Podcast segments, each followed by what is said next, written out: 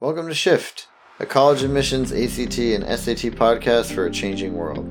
I'm Tyler, the founder of Achievable, and we have an affordable ACT course that uses memory based adaptive learning technology to get you better results in less time.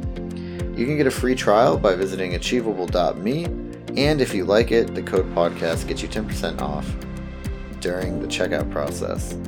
Now, let's get started. We have Kristie Beck from Savvy Strategies on the line with us. And Kristie, if you could just share a little bit about yourself and your and your company, that'd be great. Sure thing. I'm Kristie. Um, Savvy Strategies is is my company. I've got a few tutors that work work with me and for me. We do test prep as well as college admissions prep, um, getting students and helping helping busy students and families navigate that process successfully. Yeah, that sounds great. And so as a part of test prep, we've got the ACT and the SAT. We're going to talk about the ACT today and specifically the English section. So, what, I mean, where did you want to start here, right? Um, well, yeah. I'm, I'm going to talk just about how much I love the ACT English section. Great. I love it. Um, I, I was an, a high school English teacher for 15 years. Mm-hmm. Um, I, that was my original degree. Then I moved on into high school administration, but I've, I'm back at my roots now. Um, I feel like the ACT English section is the section that is the easiest to make the biggest moves. Um, yeah. I, I, work primarily with students whose English is their first language. Mm-hmm. Um, so, and if that's the case, I really feel like there's just some rules that they either never learned or learned and forgot or never understood. And we just got to clarify those and we can move those scores. I mean, we can move those scores 10 points. Wow. I mean, I've my my very first student I didn't intend to do test prep. My first student I helped had a 25 in English and he really wanted to move it up. We met four times and he took the test again and got a 35. And then the word was out and my life changed. I've been doing test prep ever since, but I really um, that's that's it. That's what I say about the ACT English. I feel like of the four sections on the ACT, the English is the one that is the easiest to make the biggest moves. Right. So yeah, why is that? Um, but because we talk all day long, so so we're using the rules. We just might not know them specifically. I tell the kids like maybe your teacher just didn't teach you this rule, or maybe your teacher taught it. You were looking out the window. Right. But I'm going to teach you the rule. Like, let me just show you and make some. I call them cheat codes just little memory devices to help the kids remember the rules. But once you know them, you know them, and they just ask the same questions over and over and over. So once you know the rules, you can apply them across the test. Yeah, that's fantastic. And so I would love if you could just go over like what are the what are the key things you need to know. You don't need to necessarily share your mnemonics unless you want to. Uh, but yeah, yeah, the, sure. the rules that you need to be prepared for definitely would be important. Yeah, for sure. So I think um, you know, I just actually I met with a new student just today, and we looked at the English section. And um, when kids are taking the test, um, they're they're busy like thinking about, you know, they're trying to figure out the answers and things. Aren't paying attention to how the test mm-hmm. is structured. But ACT generally says that there are three types of questions on the test. Mm-hmm. Um, about 40 of the 75 questions are ACT calls them CSE questions, conventions of standard English. I just call them grammar and punctuation. Mm-hmm. There's 40 grammar and punctuation questions on that test. The other 35 ACT in their fancy language calls them production of writing and knowledge of language questions. And I just call those the other questions. There's 35 of them. So we've got 40 grammar punctuation questions and 35 other questions. And kids can tell the difference between the two for the most part. For the most part, there's not a lot of overlap, but the mm-hmm. questions that don't have a question, it's just A, B, C, D. Mm-hmm. And there's not even a question. I, when kids take the test for the first time, I feel bad because they're they're not even prepared. They're like, "Where's the question?" Right. Those are the grammar questions or punctuation questions. It's clearly a comma question or something. There's no question because three of them are just wrong. Right. They're they're put commas in the wrong place. They put semicolons in the wrong place. Whatever. There's just three that are wrong and one is right. So they don't even ask you anything. Um, the other questions, the other questions, mm-hmm. have a question. Like which one of these most specifically describes blah blah blah blah. There's there's actually literally a question written there, um, and so those usually distinguish the production of writing and knowledge of language questions. So you got to you got to attack those a little bit differently. um, than the grammar questions. But I think that's the structure of ACT English. There's 75 questions, 40 of them are grammar punctuation. 35 of them are these other ones. So I'll stop talking let you Yeah. ask a question. No, that's great. I know. I mean, the, I the goal of this is for not for me to talk, right? Like, because you're right. the expert.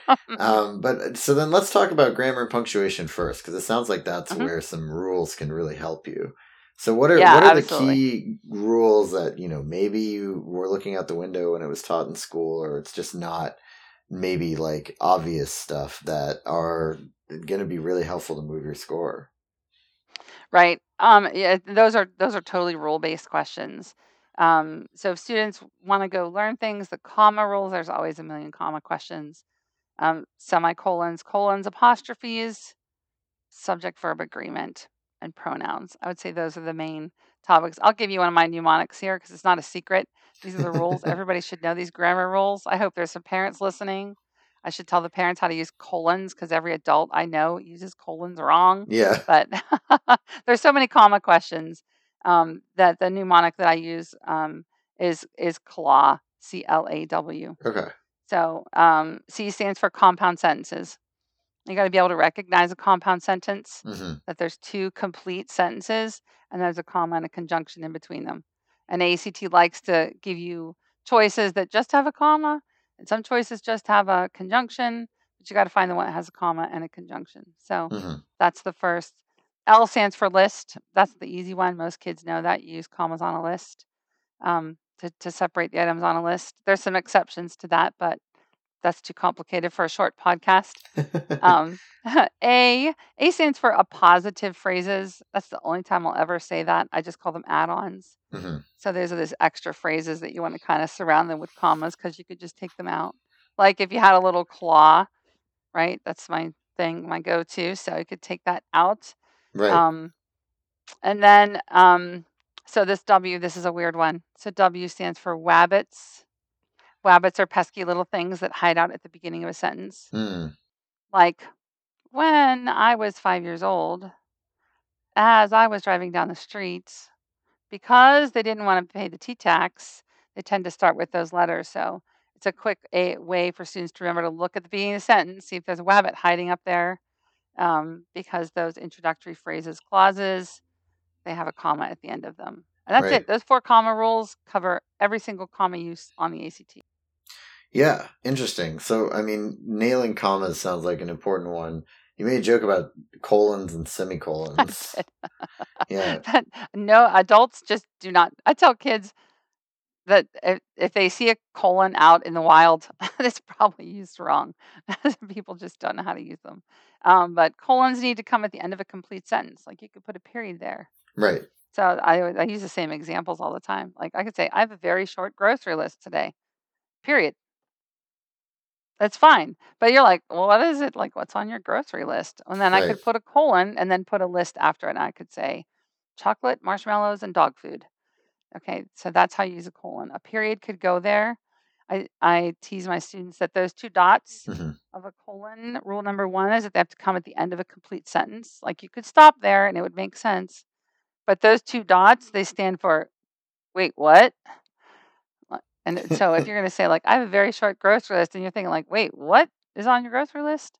That's where a colon goes. So, Right. Got it. Okay. yeah, those are the things. Like, I, this is like seventh grade grammar, really. Mhm. Like, commas, semicolons, they probably got got the rules taught to them, talked about in front of them in fifth grade, sixth grade, seventh grade. But it, but if it got taught, because teaching is different these days, um, then they just whizzed right past it. The kids made it through the test and never heard about it again. So Right. um, I think I like to think that their writing gets better after we work on uh, ACT English because they learn those rules and they they tell me, you know, they see it and they write their own sentences. They're like, nope, that's not where a semicolon goes.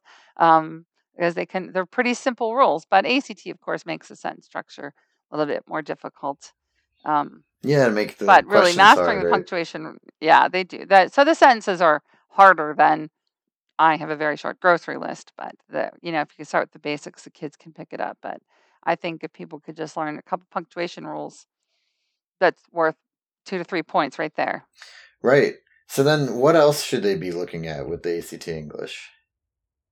Right. So um, the other questions are the ones that are that can be tricky um, because students get the feeling like all the answer choices are right Mhm.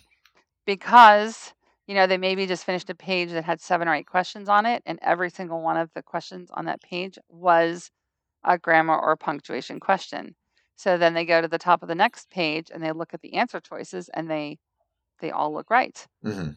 And then they're like what like am i supposed to be a mind reader? And then they start beating themselves up in their head like i'm so stupid. How they this is like magic. How am i supposed to know what the right answer is? But the key to those ones that have a question is really to stare at that question because Mm. they are they're not asking you to correct the grammar. They're asking you something hyper laser focused specific about that sentence or that phrase. So Mm.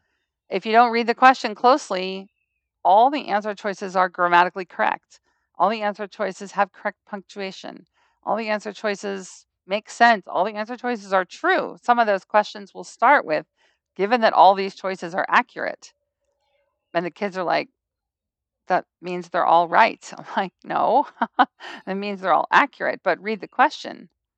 So a question might follow something like, given that all the following choices are accurate, which one provides the most specific details about why antique roses can survive without human intervention? I just saw that question today. Right. Okay, so we're looking for the answer choice that shows that the roses live without human intervention, and only one of them will do that. And specifically, So they, yeah. So one of them was like, grew into beautiful flowers. Like, okay, well, that's lovely and it's grammatically correct, but it doesn't answer the question. Right. which one of them does. And so one of the answer choices on that particular item said something like bloom year after year, even at abandoned sites. Right. Okay, well there there you go. That shows that they bloom and thrive where there's no humans there to help them. So that's what we have to answer. So it's hard for kids to shift gears um, because so many of the questions, so many of the items don't have questions. Right. So they might do seven in a row where they're just looking at the answer choices, looking at the answer choices, looking at the answer choices. And when they get to one that has a question, it's so easy to not even see the question because they're just looking at the answer choices. And when they look at the answer choices, it feels very frustrating because they all look correct because they are all grammatically correct. So Mhm. the, the it's a little bit of whiplash switching from the two. But if they know going in that they're going to encounter these two different kinds of questions, their their radar should be on and they know what different kind of questions are getting. Yeah. Yeah, that makes a lot of sense. I mean, I think also they're not going to do you any favors by making the wrong answer choices grammatically incorrect, right? They're testing you on something Right. else in that problem. Right. Right. So for those other quote unquote other questions, all the answer choices are grammatically correct. So that students um, to improve their scores, students got to know to watch that there are certain questions that that are asking something really specific, and then you just just you just have to answer that question. And it doesn't matter if you like the answer. It doesn't matter if that's how you would write it. You just have to choose the one that answers that exact question because you're just there to get the points. Right, exactly. Yeah. So, anything else as far as how to, you know, get that 10 point score, score increase on ACT English? right? Um, so practice. Um, I I would recommend. Uh, I recommend at least five five practice tests. Uh, so if English is your focus, do uh, you can you can get a book. You can find them online. Um, go to the ACT website, download a free test. Take. I recommend t- five. Mhm. After you have done five practice sections, uh, like say English, you've done it, done it, then go back through. What did you miss and why did you miss it? That's the key. Why Mhm. did you miss this? Did like if it's a comma question, which comma rule was it? Why did you forget? Did you, what are you not seeing? Um, and after you've done that, then take another practice test and look back at the ones you missed. Try to figure out why you missed them. Keep a little notebook of the missed questions. If you've done that five times, by the time you get to the sixth test, to me, I think five is the magic number. By the sixth test, every kid says to me, they just ask the same questions over and over again. I'm like, Yes, I know. That's why I do this all day. I've seen it all. They ask the same questions, but Right. you're not going to see it after just one practice test, not after two. I really think five times through it, you have seen it. There's no surprises left for you. Yeah, and any any sort of strategy as you approach your five practice tests, like obviously don't take all five of them in the same day or in a you know in a No, week, no, right. right? No, the key is what you do between them. Yes. Um, you know, I had I had some parents a couple weeks ago say, like, should my son take the ACT again this Saturday? He's already taken it five times or whatever. right. And and I was like, okay, well the question isn't how many times has he taken it? What has he done differently to prepare for this test than he did to prepare for the last test? hmm Because if he didn't do anything different to prepare for this test, then he's going to get exactly the same score he got last time. So the key is what you do in between them. So the student takes a practice test, they shouldn't just go take another one. You know, you have to go back and go to each question. This is how tutors help, right? hmm Um, you look at that. What did you miss? Like, why did you miss it? And so they should keep a notebook. Like, I missed. Here's the test. Which test they took, and what did they miss? Why did they miss it? Because I messed. I I I put a semicolon, but it wasn't two sentences on both sides of it. Right. So they so keep a list um, of what you missed, uh, so that you're like, okay, I see what I'm missing now. Do I need to go back and look at the comma rules again? Do I need to look at the colon rules again? Look at that, and then when you think you understand why you missed the questions that you did, then you do another practice test, Right. and then you check it and see what you missed and see why did you miss it. Are you making the same mistakes? Um, I do like after several of those, as we're getting close to a test day, to have students like redo the first practice test that they did. Mm. Like, okay, did you miss the same ones again? Are we missing the same questions? Are these new ones? Like, why did you get it right the first time and why you got it wrong today? So maybe you don't really know that rule. Um, but the practice is not studying. Like uh, the parents, like she should be studying for the SAT or the ACT a little bit more. I'm like, no, there's studying. No, like it's just a comma rule. You'll learn it and then you're done. Practice, Mhm. practice, practice. It's about practice, not about studying. Um, but I really think there's eight or nine punctuation rules, couple other grammar rules, and then learn how to read those questions hyper close. That's it. That is what you need to get a 36 on the English ACT. Fantastic. Is just those things. So you just got to do them, practice them, learn them, figure out what you don't know, and patch up that hole, and then practice again. Fantastic. Thank you so much, Kristie. This has been Shift, a college admissions podcast for a changing world, hosted by Tyler from Achievable with Kristie Beck from Savvy Strategies. You can get a free trial of Achievable's ACT course by going to achievable.me and use the code podcast to get 10% off at checkout.